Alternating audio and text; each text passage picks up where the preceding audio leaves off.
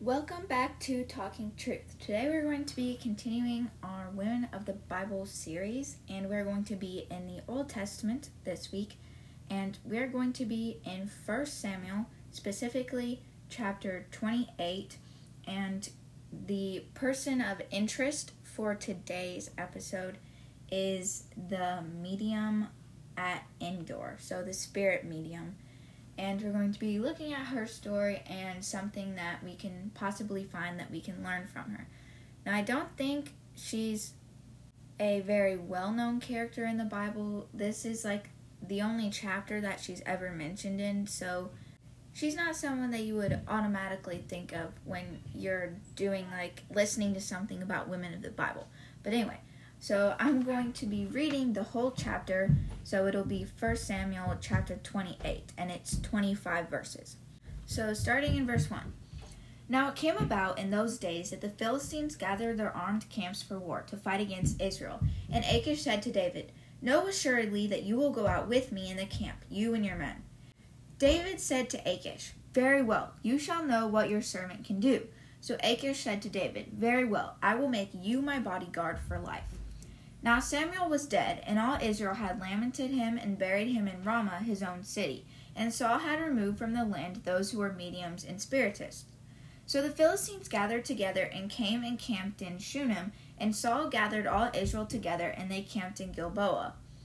When Saul saw the camp of the Philistines, he was afraid, and his heart trembled greatly. When Saul inquired of the Lord, the Lord did not answer him, either by dreams or by Urim or by prophets. Then Saul said to his servants, Seek for me a woman who is a medium, that I may go to her and inquire of her. And her servants said to him, Behold, there is a woman who is a medium at Endor. Then Saul disguised himself by putting on other clothes, and went, he and two men with him, and they came to the woman by night. And he said, Conjure up for me, please, and bring up for me whom I shall name to you. But the woman said to him, Behold, you know what Saul has done, how he's cut off those who are mediums and spiritists from the land why are you then laying a snare for my life to bring about my death?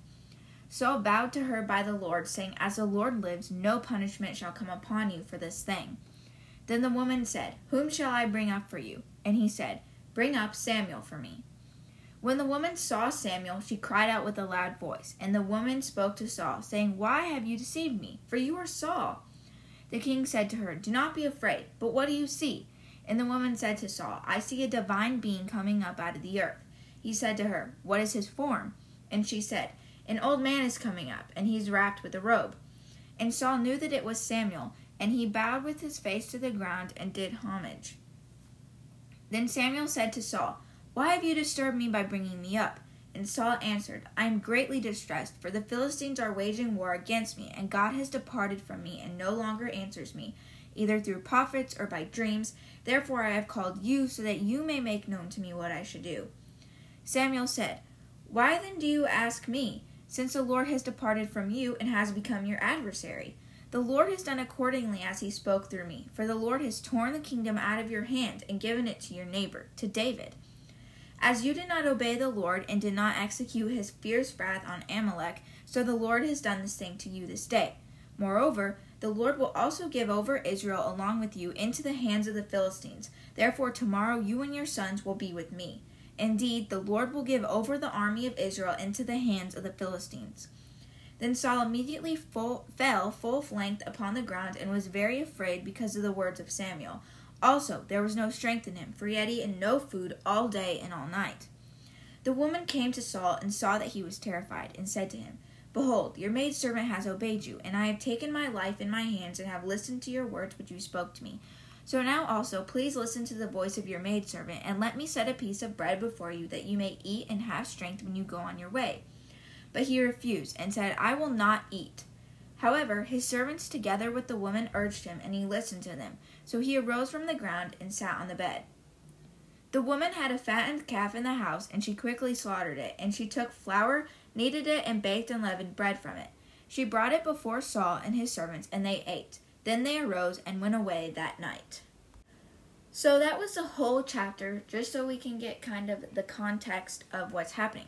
But the part that I really want to focus on is um, kind of in the middle, like verses 10, 10 through 12, 13, where Saul says, Saul vowed to her by the Lord, saying, As the Lord lives, no punishment shall come upon you for this thing. Then the woman said, Whom shall I bring up for you? And he said, Bring up Samuel for me. And then when the woman saw Samuel, she cried out with a loud voice, and the woman spoke to Saul, saying, Why have you deceived me? For you are Saul. And the Bible says that she was so surprised that she actually saw Samuel. Because the truth is, she had never done this before. She had this medium, the medium of Endor, she had never actually raised anybody back from the dead. She had only lied and made a profit off of this using her tricks and stuff. But this time she actually raised Samuel from the dead and she was so surprised. That's why the Bible said that she cried out with a loud voice when she actually saw him because that had never happened before. She had never actually raised somebody from the dead. So, I have two things that I think we can kind of learn from this story. Again, there's not a whole lot to take from specifically the spiritist, the woman who thought she could raise somebody from the dead, there's not a whole lot to take from her just because she only talks a couple times. She's only mentioned in this one chapter. So it's really hard to find something to learn from her since there's so little we know about her. But I think that I have come up with two things that we can learn from her specifically, not the chapter. But I think that is an interesting chapter that you can learn a lot from it in itself. So, the first thing that I thought we can learn from the woman psychic is that we believe in the God of the Bible and that we have to know it's true. You know, she was so surprised when she actually summoned the spirit of Samuel because she had never done that before.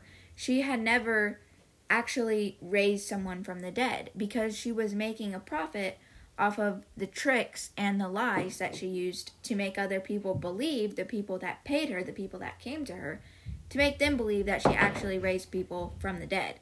But we believe in something that is real. We believe in a God who is real.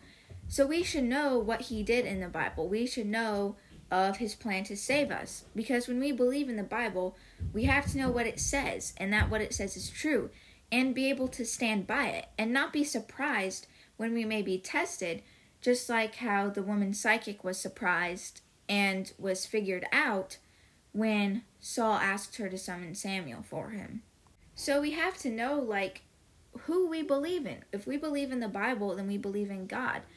Then what do you believe about God? Do you believe that there's a heaven and a hell? You know, if you say that you believe in the Bible, then we have and we believe in God, then we have to be able to know what we believe in, and we can't be surprised like the woman psychic was when she actually summoned Samuel. And the last thing that I think we could learn from it is that we cannot pretend to be a Christian and get away with it. Because this woman was pretending to be a psychic, she was pretending to be someone who could summon spirits from the dead. And then when she was actually faced with having to do it with Saul, she saw before her very own eyes that it actually happened and she was totally caught off guard by it. So we can't pretend to be a Christian, just call ourselves a Christian and that's all we do and get away with it.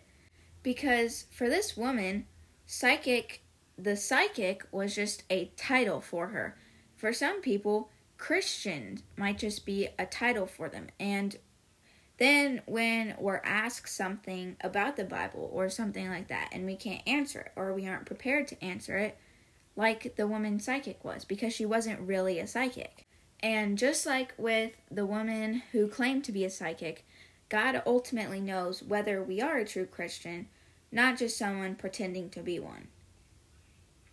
Thanks for listening to this week's episode, and make sure to come back Tuesday for another one, and make sure to come back the week after that for another episode of the Women of the Bible series.